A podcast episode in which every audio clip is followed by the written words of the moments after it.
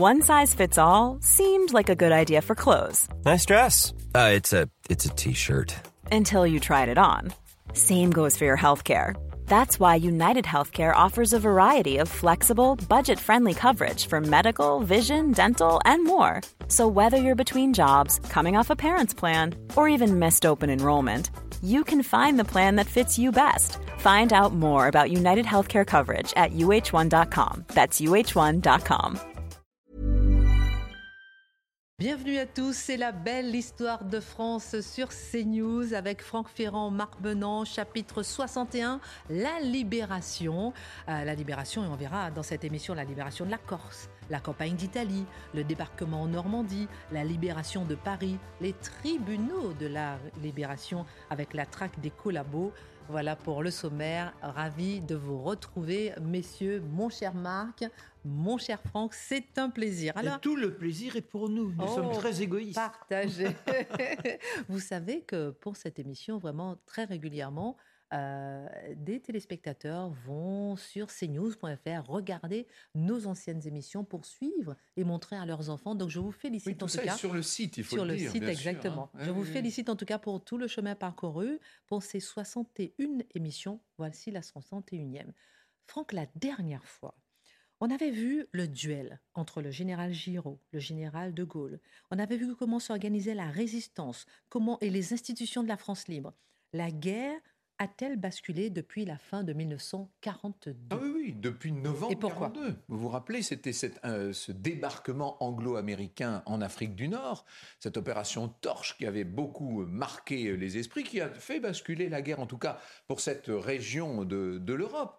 Euh, les Allemands ont profité de ce débarquement pour aller jusqu'au bout de l'invasion française. hein. Ils ça. ont franchi la ligne ça. de démarcation, envahi la zone libre. À partir de la fin de 42, on entre dans une autre phase de la guerre. Et les Alliés ne vont pas se contenter de l'Afrique du Nord, bien entendu. Vous vous rappelez d'ailleurs que le gouvernement de Londres s'était installé à Alger et que depuis Alger, on était déjà en train de penser à l'après-guerre, à la libération, justement. Alors, pour que cette libération soit possible, il fallait des débarquements. Il va y en avoir en Sicile, un débarquement, il va y avoir euh, une libération de la Corse, très important cette libération de la Corse, c'est en octobre 1943, on voit à ce moment-là le premier département métropolitain libéré.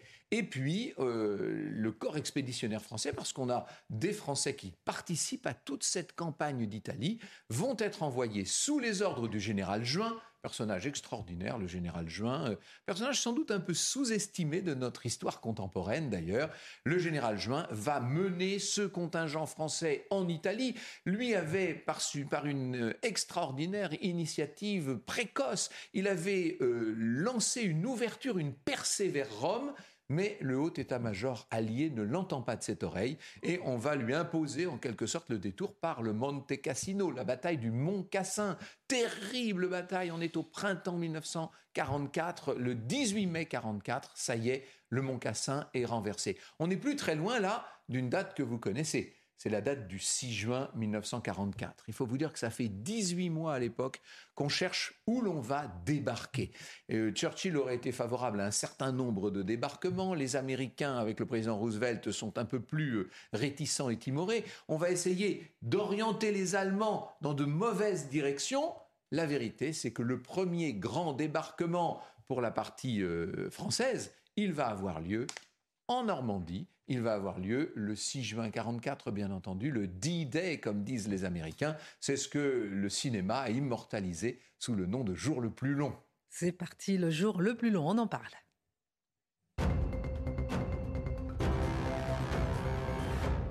Et oui, 6 juin 1944, tout le monde connaît cette date qui a changé le cours de l'histoire. Et Marc, vous allez nous raconter cette journée du 6 juin qui a vu les Alliés débarquer en Normandie. Allez, deux petits, trois petits points en amont. Ça y est, il va revenir en, mille- en 1812 avec Non, Napoléon. Pas du tout. La nomination du général Eisenhower comme patron de ce débarquement.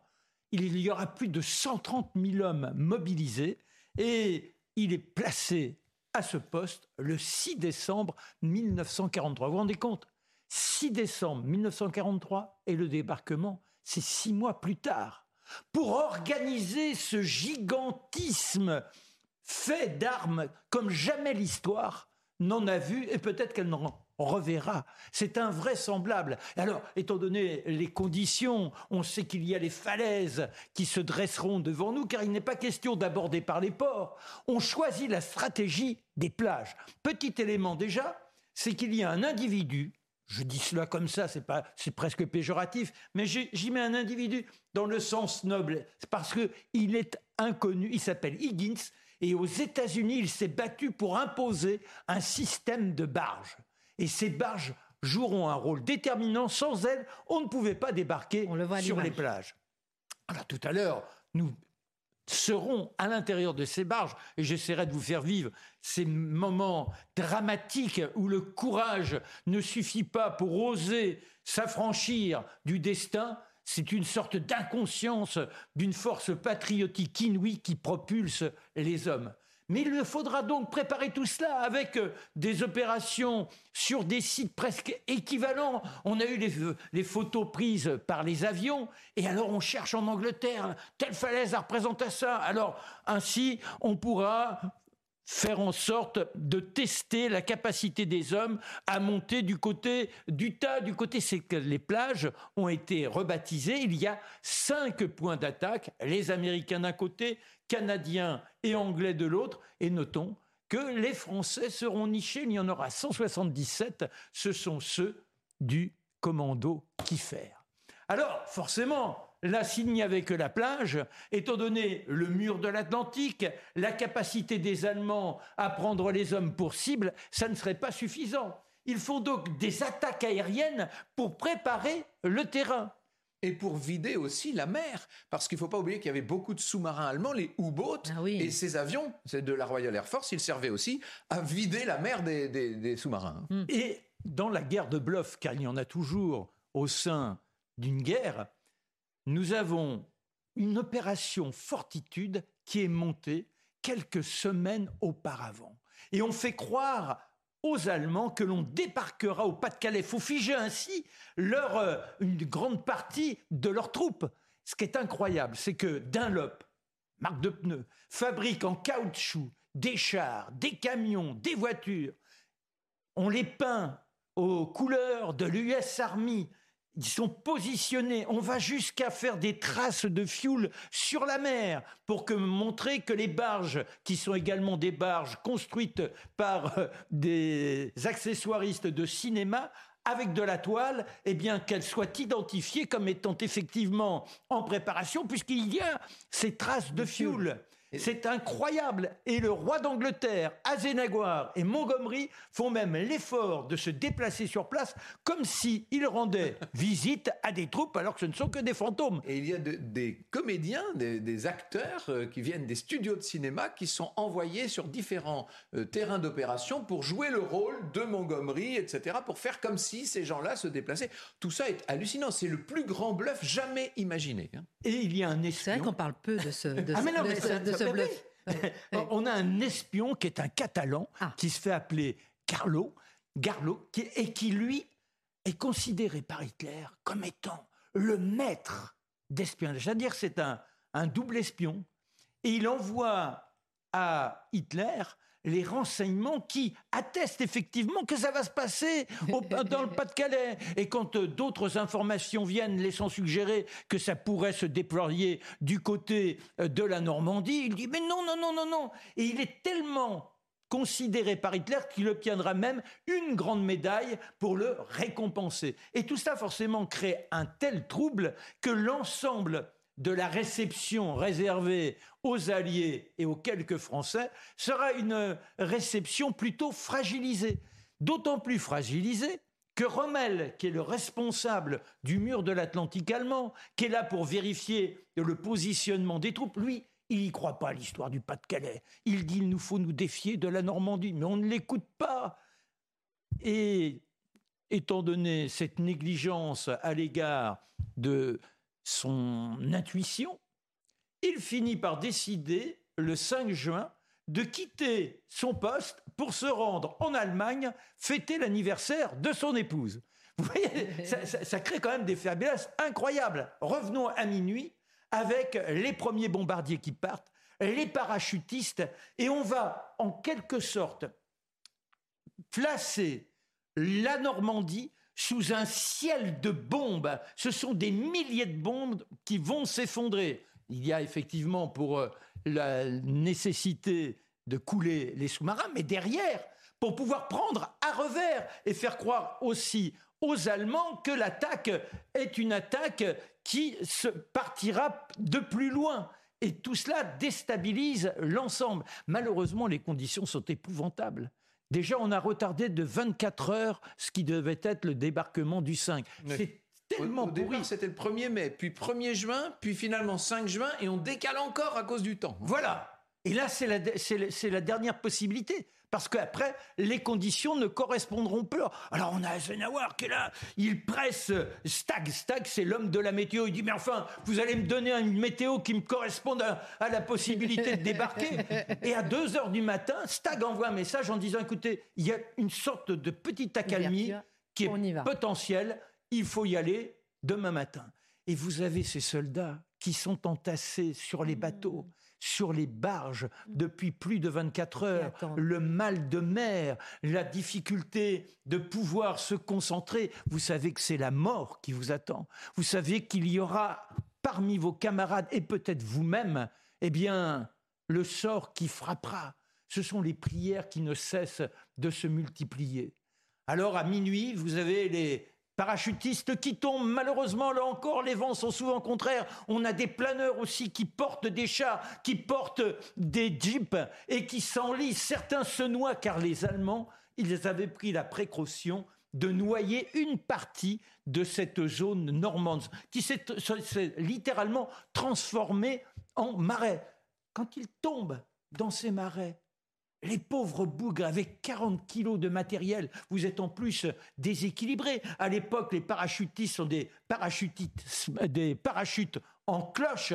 Et ces parachutes-là ne sont pas comme ceux qui permettent de s'amortir aujourd'hui. Donc ils se retrouvent et ils se noient littéralement. C'est une véritable hécatombe parmi ceux-là. La stratégie est qu'à 6 heures du matin, dès l'aube, on puisse débarquer.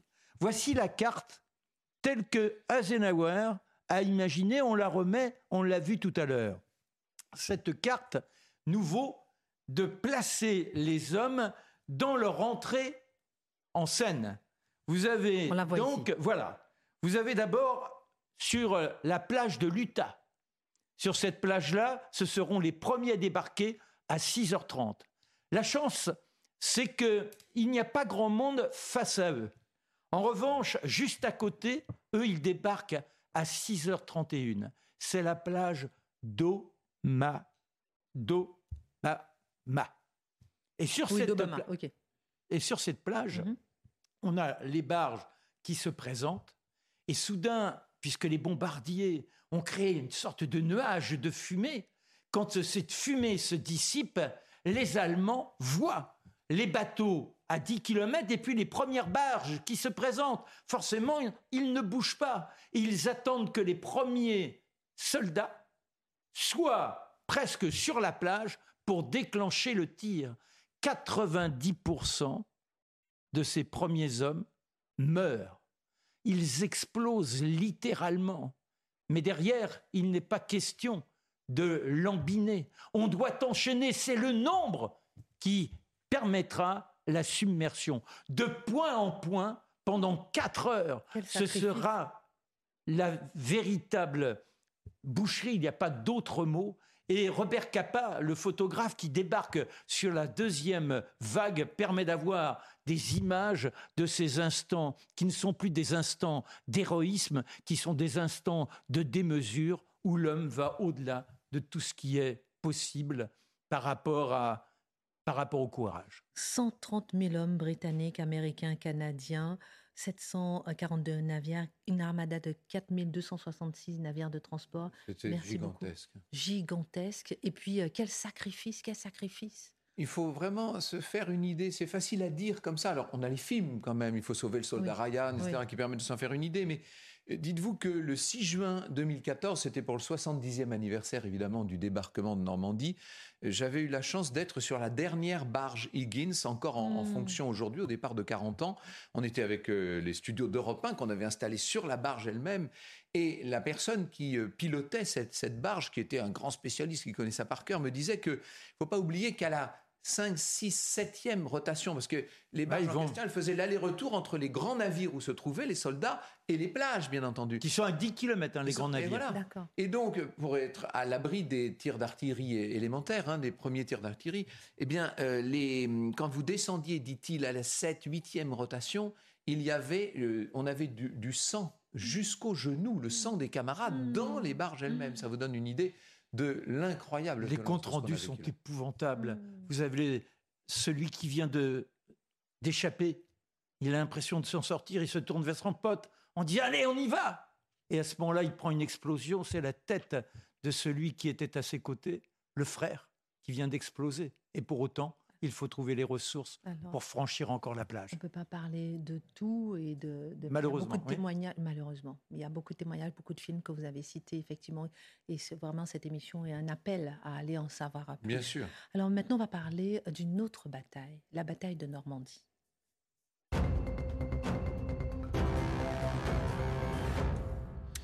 Je dis une autre bataille, en fait, c'était pas. Maintenant, les Alliés ont débarqué, mais Oui, ne c'est- sont c'est pas en terrain. celle-là, en fait. Voilà, parce que et, et ils ne sont pas en terrain conquis.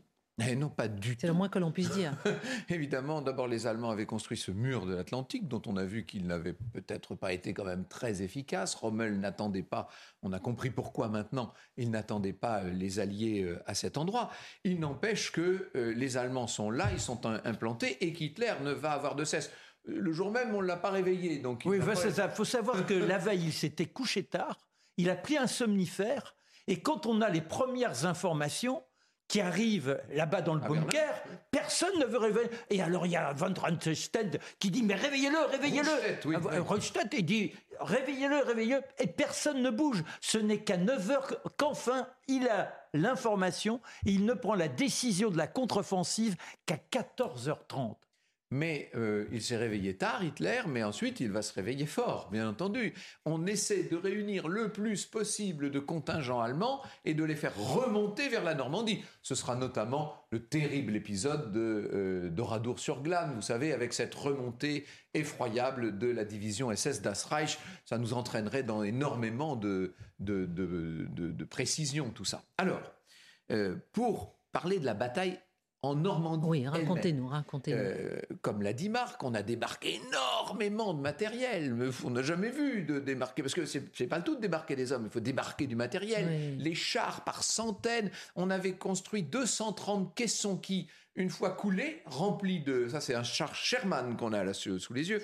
Euh, on avait des caissons qu'on coulait et qui permettaient de faire des ports artificiels. Et à partir de ces ports artificiels, on va mettre en, en œuvre la logistique fantastique des Américains. Parce que ça, il faut reconnaître qu'ils sont les champions toutes catégories dans ce domaine. Donc ils débarquent toutes sortes de, de matériaux, de, de vivres bien sûr, mais surtout de munitions, etc. Bref. Euh, le problème, c'est que les Allemands ne sont, pas, euh, ne sont pas partis pour autant. Il va y avoir deux grandes offensives. Une à l'Est qui est menée essentiellement par les Anglais et les Canadiens sous la houlette de Montgomery et on va piétiner du côté de Caen. Ça n'avance pas à Caen. C'est-à-dire que les batteries allemandes sont là partout, les Allemands sont en embuscade et on s'enlise d'une certaine manière. De même que les Américains, sous la direction de Bradley, s'enlisent de leur côté dans le Cotentin. Ce que n'avaient pas suffisamment compris, peut-être, les Alliés, c'est qu'on est dans un terroir de bocage. Ce ne sont pas des plaines, hein, on n'est pas euh, en Arizona là. C'est ça. Euh, c'est du bocage, ce sont des haies, des taillis, des futaies. Euh, on ne peut pas circuler là-dedans. Il est extrêmement facile de se cacher en Normandie. Les enfants qui jouent à cache-cache le savent très bien. Et avec ces, ces zones inondées qui Exactement. augmentent la difficulté. En plus, donc ça ne facilite évidemment pas, pas les choses. Donc on va se lancer dans une espèce de, de, de guérilla, mais une guérilla extrêmement, euh, extrêmement euh, meurtrière, Mm. bien entendu. Et quand je dis meurtrière, n'oublions pas le sort des populations civiles. Et je parle de ça parce que pendant très longtemps, quand on parlait de cette bataille de Normandie, alors peu à peu quand même, les Américains vont faire la, différence dans le Cotentin, et puis on va voir tomber les, places allemandes jusqu'à ce que les Allemands se réfugient. Ils sont à 18 000 là, dans la poche de Falaise. Et puis, euh, la poche de Falaise sera la dernière à tomber le 21 août. Ce qui veut dire quand même que la bataille de Normandie, elle dure du 6 juin au 21 août 1944. Vous voyez, ça n'a pas duré trois jours, hein, cette affaire. Bon. La libération totale de la Manche le 15 août. Exactement. Mais euh, dites-vous que la, et la première ville libérée, Bayeux, bien entendu. C'est-à-dire qu'entre la première ville libérée au mois de juin et la dernière en novembre, qui sera Strasbourg, vous voyez mm. que chaque ville, quand on dit la libération, hmm. euh, on, parle de la libération. On a l'impression que c'est une journée. Chaque ville a sa date. Et avec des villes martyrs comme Caen. Bien sûr. Hmm. Caen, c'est l'hécatombe. La ville est détruite aux trois quarts. Mais il y a des, milliers de morts. Voilà, bombardement, des milliers de morts. C'est ce que je voulais aborder. Le dernier aspect, c'est l'aspect bombardement. Hmm. C'est que vous avez les euh, avions américains et anglais. Alors les Anglais bombardent de façon un peu précise, les Américains de façon très imprécise, car ils ne mettent pas leurs pilotes en danger. Et du coup, ce sont les populations civiles qui souffrent là, 20 000 morts parmi les Normands.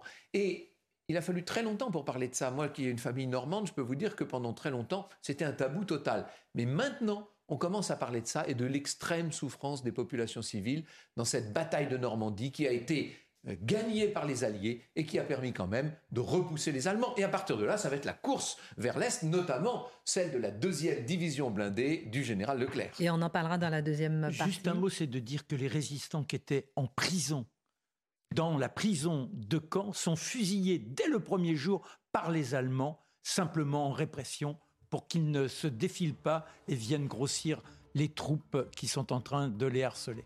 Donc la bataille de Normandie qui a duré plus de trois mois, enfin voilà, euh, beaucoup plus longtemps que prévu. Dans la deuxième partie, on va parler du rôle de la résistance et des maquis. On parlera de la libération de Paris avec le général Leclerc et on parlera des tribunaux de la libération. À tout de suite. Retour sur la belle histoire de France avec Franck Ferrand, Marc chapitre 61, la libération. Alors on a vu euh, le débarquement en Normandie, on a vu la bataille de Normandie. Et maintenant une question pour vous messieurs, quel est le rôle, avant de voir la libération de Paris, quel est le rôle de la résistance et des maquis à ce moment-là? Alors, d'abord c'est le renseignement.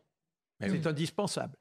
C'est accueillir pendant toute la guerre Les paras ils tombent à un endroit, il faut aller les chercher, les cacher. Le matériel, le matériel, par exemple les radios. Quand vous sautez avec votre parachute, déjà, le barda, est extrêmement lourd. Donc, euh, il y a les éléments indispensables comme la communication grâce aux radios. Tout ça, c'est euh, parachuté, il faut aller récupérer et cacher. Et puis après, il y a le positionnement, il y a des petites histoires. Il y a un garçon, il était coureur cycliste professionnel, et du côté de Caen, justement, il filoche tous les jours. Il s'appelle Guillaume Mercadet. les Allemands le voient passer, lui ont donné un laissez-passer, puisqu'il a couru le Tour de France. Et en réalité, il repère les uns et les autres, et ce sont des communications qui sont envoyées et qui permettront de bien ciseler les éléments de positionnement des Allemands pour mieux attaquer et là, c'est en Normandie, mais c'est un peu partout pareil. Partout, partout. Il y a, des, maquis très, très actifs. Je pense au Limousin, par exemple, avec des sabotages considérables. Il ne faut pas oublier que tous ces réseaux qui étaient très indépendants les uns des autres au départ, avec en plus des opinions politiques diverses. Tous ces réseaux, peu à peu, ils se sont unifiés et qu'enfin maintenant, on est sous la houlette générale des FFI. Hein. Le chef des FFI, c'est le général Koenig. Euh, alors il y a quand même un cas un peu particulier qui est celui des réseaux communistes, puisque les FTP, bien qu'intégrés au FFI, conservent euh, leur identité. Alors on fait sauter les chemins de fer aussi, les voies de communication. vous voyez, sabotage partout. Voilà, sabotage partout. Mais malheureusement, qui dit sabotage dit aussi de temps en temps tuer des Allemands et donc des répressions. Avec des otages qui sont pris et qui sont fusillés. C'est absolument horrible tout ça. Alors ça, c'était pour le rôle de la résistance et des maquis. Avant de voir la libération de Paris, juste une petite parenthèse, parce que lorsqu'on a parlé tout à l'heure de la euh, bataille de Normandie, il faut rappeler aussi qu'il y avait plusieurs fronts. Bien sûr. Euh, C'est-à-dire qu'il y a eu notamment, mais alors ça c'est le 15 août, très très important, et tout, euh, toutes On peut pas parler de qui tout, nous regardent dans le sud de la France, j'espère, vont se dire ah quand même. c'est le débarquement de Provence, parce qu'on parle toujours du débarquement de Normandie, mais moi qui ai beaucoup travaillé à une époque sur le débarquement de Provence, je peux vous dire que ça a été une opération également incroyable. Et ce 15 août 1944, il a compté d'une certaine manière autant que le, que le 6 juin. Et croyez-moi, pour Hitler, ça a été la plus mauvaise nouvelle de l'année. Hein. Voilà, ça fait une sorte d'étau, si je puis dire. C'est cette réunification des forces qui permettra ensuite d'obtenir la victoire. Paris libéré.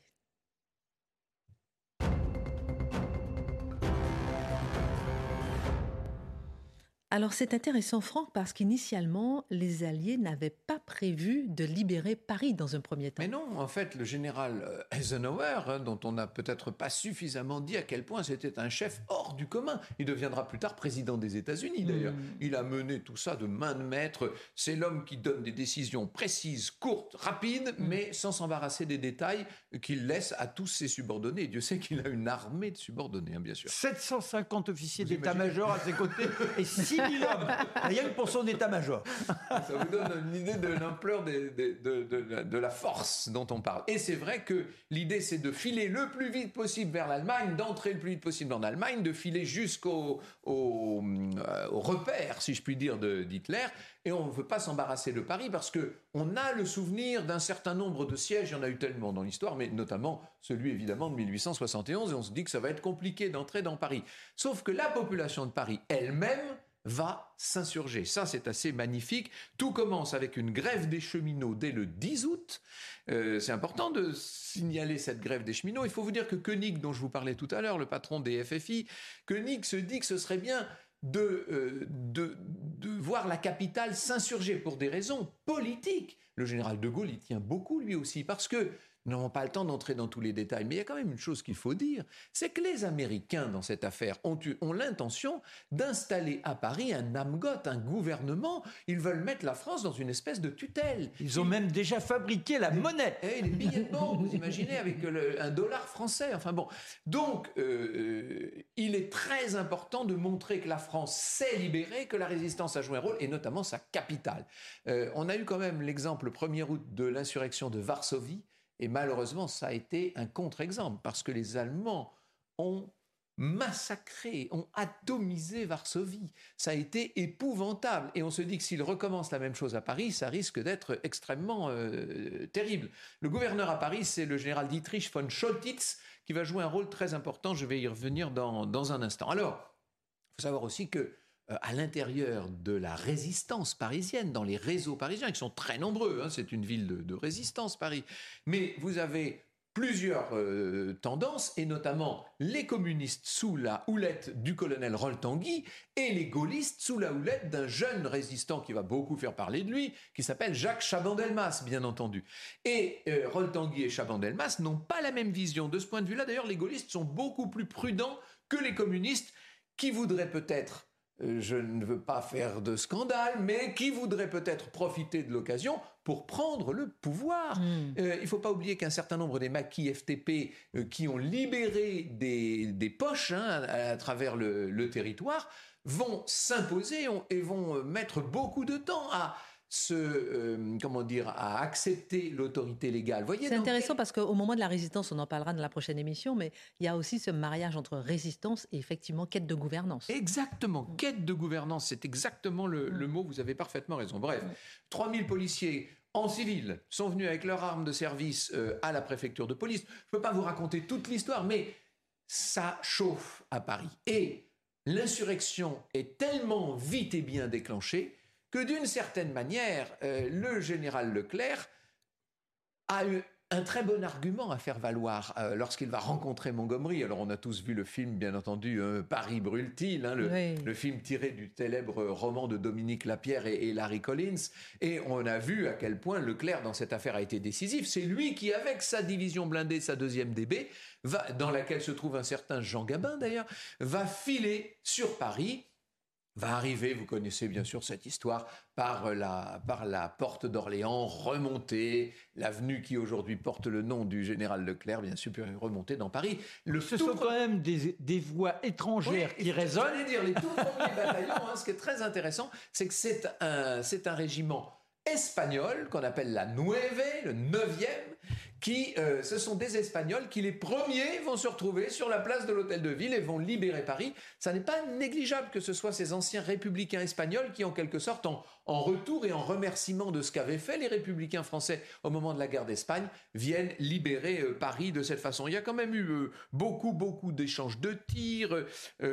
En tout, si on regarde les, victimes, hein, il y a eu deux, euh, 901 FFI tués, 900, euh, on va dire 900 résistants. On voit les plaques d'ailleurs que l'on... Vous savez que tous les, tous, les ans, euh, au 11 novembre, on fleurit ces, ces plaques. 76 euh, soldats de la deuxième DB sont morts également dans cette prise de Paris, si je puis dire.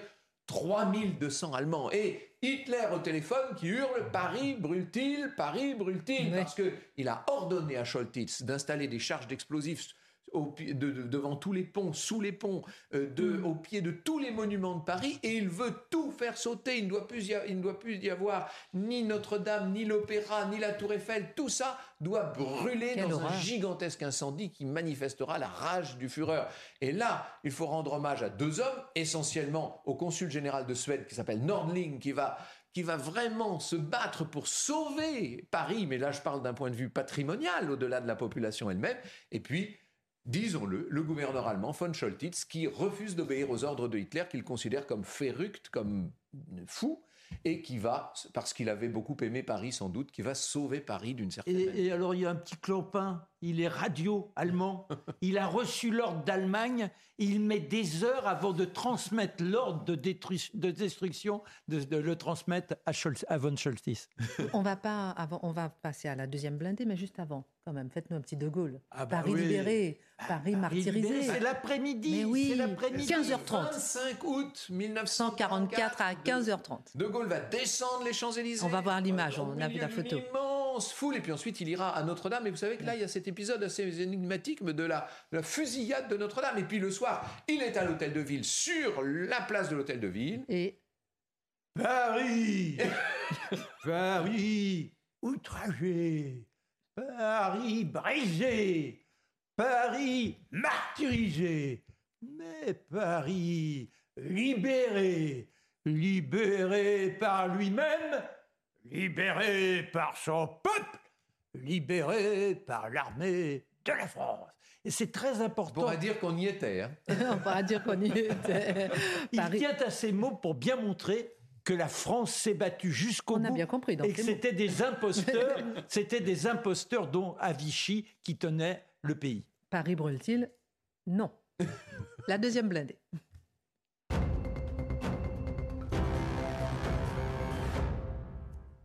Je me tourne vers vous. Mhm. Alors, cette deuxième DB. Bien, il y a Leclerc. Leclerc, le Personnage extraordinaire, Leclerc, avec sa petite baguette. Philippe Leclerc de haute classe. Voilà. On va voir sa photo. On n'a pas le temps de faire un portrait de Leclerc, mais il le mériterait. En revanche, c'est un homme qui galvanise les, siens. Vous voyez cette prestance. Rien ne l'arrête. Sa stratégie à la Bonaparte, c'est-à-dire on fonce, on fonce, on fonce, on détourne. Pas question de perdre de temps. C'est en surprenant l'ennemi qu'on arrive à le vaincre. Alors, euh, il y a eu un premier épisode où il s'est distingué. Oh, c'est dans une oasis en Afrique, en Libye. Elle était tenue, cette oasis de Koufra, par les Italiens. C'est un petit groupuscule, mais c'est symbolique. Faut faire tomber ce poids. Et avec ces hommes, là, on est en 1941. C'est une équipe de briquets de broc quand je dis Bonaparte, Bonaparte au départ, quand il parle en Italie, c'est pareil. C'est avec des dépenaillés, vous voyez. on est mal équipé. beaucoup plus nombreux. Oui, non, non mais je veux dire par là, c'est que là, il a un petit groupe qui est mal équipé, et pour autant, il n'est pas question de laisser échapper ce point, je dis symbolique, mais un peu stratégique quand même. Et là, il encercle, et les Italiens finissent par envoyer une Jeep avec des représentants pour euh, envisager une reddition, mais sous leurs conditions. Il trouve que ça tarde trop, il monte dans la Jeep, il dit conduisez-moi à votre chef et il ordonne la reddition. Et c'est là que le lendemain, on présente les couleurs et ce général Leclerc, vous l'avez vu. Alors à l'époque, il n'est que colonel. Hein. Il, avait arraché les galons ces oh. galons, il en avait placé un de plus. Il estimait que commandant c'était pas assez. Pour être crédible, il fallait être colonel. Donc, il s'est auto-promu. De mars 41, oui, il était euh, colonel. Et alors là, il dit Nous sommes, nous sommes en marche. Nous ne nous arrêterons plus dorénavant que le drapeau français flottant sur la cathédrale de Strasbourg. C'est le fameux serment de Koufra et il aura avec lui des hommes qui l'accompagneront durant cette longue percée qui l'est conduite à Strasbourg. Et on va lire ici, jurer de ne déposer les armes que le jour où nos, couleurs, nos belles couleurs, voilà. sur la cathédrale de Strasbourg. Serment de Koufra. Voilà, ils, ils, prêtent tous serment. Et il y en a qui sont là, avec lui, et qui se pressent aux alentours de Strasbourg. Un personnage joue un rôle essentiel, c'est le colonel Massu. Il se fera connaître bien des années plus tard dans, différents, voilà, dans différents épisodes de l'histoire. Mais il joue un rôle déterminant. Il obéit à Leclerc. Il faut chercher un coin pour s'infiltrer, traverser les Vosges. On va prendre des sentiers buissonniers, si je puis dire, mais il trouve le point faible et on contourne les Allemands. Ainsi, on pourra déferler sur Strasbourg. Et Strasbourg, il faut le prendre par un pont, un pont, le pont de Kerl. Mais comment se rendre à ce pont? Parce que l'effectif n'est pas assez important par rapport aux troupes allemandes qui tiennent la ville. Et là, on a un homme de 51 ans, un personnage qui est dans la résistance et qui va les accompagner. Il se dresse, il s'appelle Flegg, et il est devant les chars, il les fait passer par tous les recoins, et c'est ainsi que les Strasbourgeois, qui ne connaissent pas ce qui est en train de se dérouler, qui sont dans leur quotidien, dans les tramways, aperçoivent quoi? Eh bien, soudain, des colonnes de chars qui remontent la ville, qui vont jusqu'à la commandantour, où on finira par arrêter le général allemand. Malheureusement, Flegg est tué juste devant le pont qu'on n'arrive pas hmm. à prendre. Et puis, il y a également un jeune maréchal des logis. Il a 22 ans. Il s'appelle Zimmer. Il est parti d'à côté de Strasbourg, il a fait toute une campagne, il est dans un char et un obus vient faucher le char. Il meurt à 22 ans, à 10 kilomètres de ses parents, alors qu'il voyait déjà le moment où il allait pouvoir les serrer dans ses bras après quatre ans de guerre. Merci beaucoup, euh, Marc, pour. Euh, j'aime bien comment vous racontez, euh, comme Franck aussi, hein, toujours avec émotion et passion. Et cette épopée de la deuxième DB, voilà, il faut encore lire jusqu'où elle va, jusqu'au bout. Voilà, on ne peut pas tout raconter. Messieurs, avant de terminer, quand même, on va parler un peu des tribunaux de la libération, parce que la libération, c'est la liesse, c'est la fête, c'est la joie, mais pas pour tout le monde, mon cher Franck. Non, évidemment. Il y en a qui vont euh, devoir payer. Mais c'est-à-dire qu'il y a ceux qui étaient dans le bon camp. Euh, alors, disons, plus exactement, il y a la partie des gens qui sont résistants. Il y a eu beaucoup de résistants aussi de la dernière heure, il faut le dire, hein, qui se sont réveillés un petit peu tard, en 44. Mais enfin, comme on dit, Mieux vaut tard, que, jamais. Euh, il y a une immense partie de la population qui, elle, euh, a attendu, euh, elle a subi l'occupation.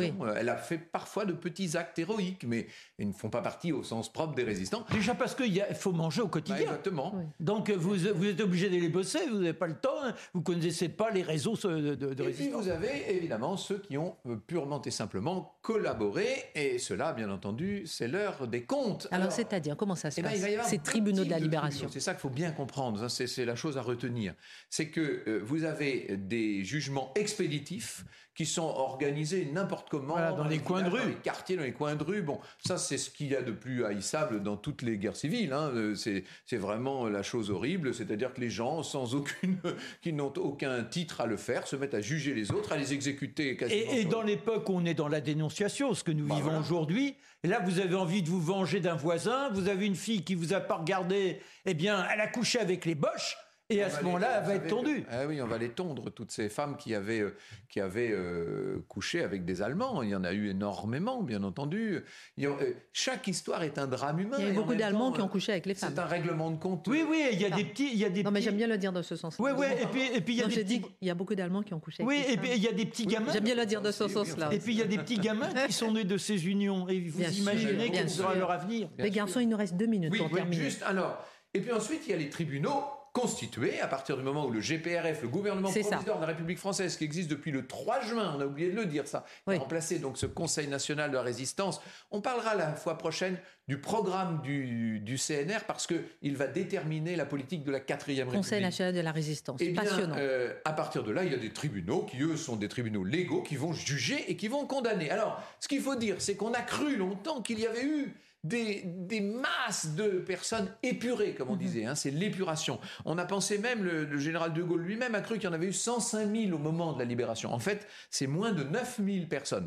Vous me direz, c'est 9 000 de trop. Mais d'ailleurs, parmi ces 9 000, il y avait beaucoup de gens qui étaient épouvantables, là aussi, hein, disons Oui, mais il y en a d'autres comme. Voilà, il y en a, il y en a d'autres. En tout cas, voilà, 9 000 personnes. Et puis ensuite, il y a eu 97 000 condamnations, alors cette fois légales. Et sur ces 97 000 condamnations, 1500 condamnations à mort. Voilà pour rétablir les faits tels qu'ils sont. Et dans les condamnations officielles, une femme euh, comme Marletti qui avait rien fait de bien mal et qui est considérée comme. Oui, oui il y en a, il y en a beaucoup. Et puis surtout, euh, euh, on parle toujours de Robert Dernier, dernier mot, les gars, messieurs. Bien sûr. Le Robert, oui, absolument. On va faire une petite fiche de révision euh, pour terminer ah. cette émission. Je vous ai senti très, très débordant sur cette émission. Il y a beaucoup de choses à dire. Petite fiche de révision. Alors que la Corse a retrouvé la liberté depuis octobre 1943, une gigantesque opération amphibie des Alliés transforme la Normandie en champ de bataille. Ensuite, partout sur le territoire, les résistants des forces françaises de l'intérieur préparent le terrain pour l'avancée alliée, notamment à Paris. Et puis à la tête de la deuxième division blindée, le général Leclerc se taille un triomphe et devient un symbole. Vos livres, Marc Menon, Histoire des commandos de Pierre Montagnon aux voilà, ben, ça vous permet de comprendre, et entre autres, le commando Kiefer avec ses 177 soldats français qui débarquent dans la première vague sur Omaha Beach. Super. Et puis, euh, Franck Ferrand, vous avez parlé de la Nouvelle 24. Ben oui, euh, justement, hein, je voulais vous parler de, de ce, de ce livre euh, sur la Nueve, puisque Marc l'a dit tout à l'heure, ce sont des Espagnols qui les tout premiers, ça ne veut pas dire qu'ils étaient les seuls, hein, loin de là, mais ce sont les tout premiers à être entrés dans Paris libéré. Merci beaucoup. Aux éditions du Cherche Midi. Euh, fin de cette émission. La semaine prochaine, on va parler de la naissance de la 4ème République. On parlera du Conseil national de la résistance. Conseil national de la résistance, c'est comme on va revenir un peu sur le fait qu'il y avait de la résistance, mais aussi une quête de gouvernance, comme vous ah, oui, bien sûr. et expliqué tout à l'heure. Merci beaucoup, euh, Franck Ferrand. Merci, euh, Marc Menant. À la semaine prochaine. Mom deserves the best, and there's no better place to shop for Mother's Day than Whole Foods Market. They're your destination for unbeatable savings, from premium gifts to show-stopping flowers and irresistible desserts. Start by saving 33% with Prime on all body care and candles. Then get a 15-stem bunch of tulips for just $9.99 each with Prime. Round out Mom's menu with festive rosé, irresistible berry chantilly cake, and more special treats. Come celebrate Mother's Day at Whole Foods Market.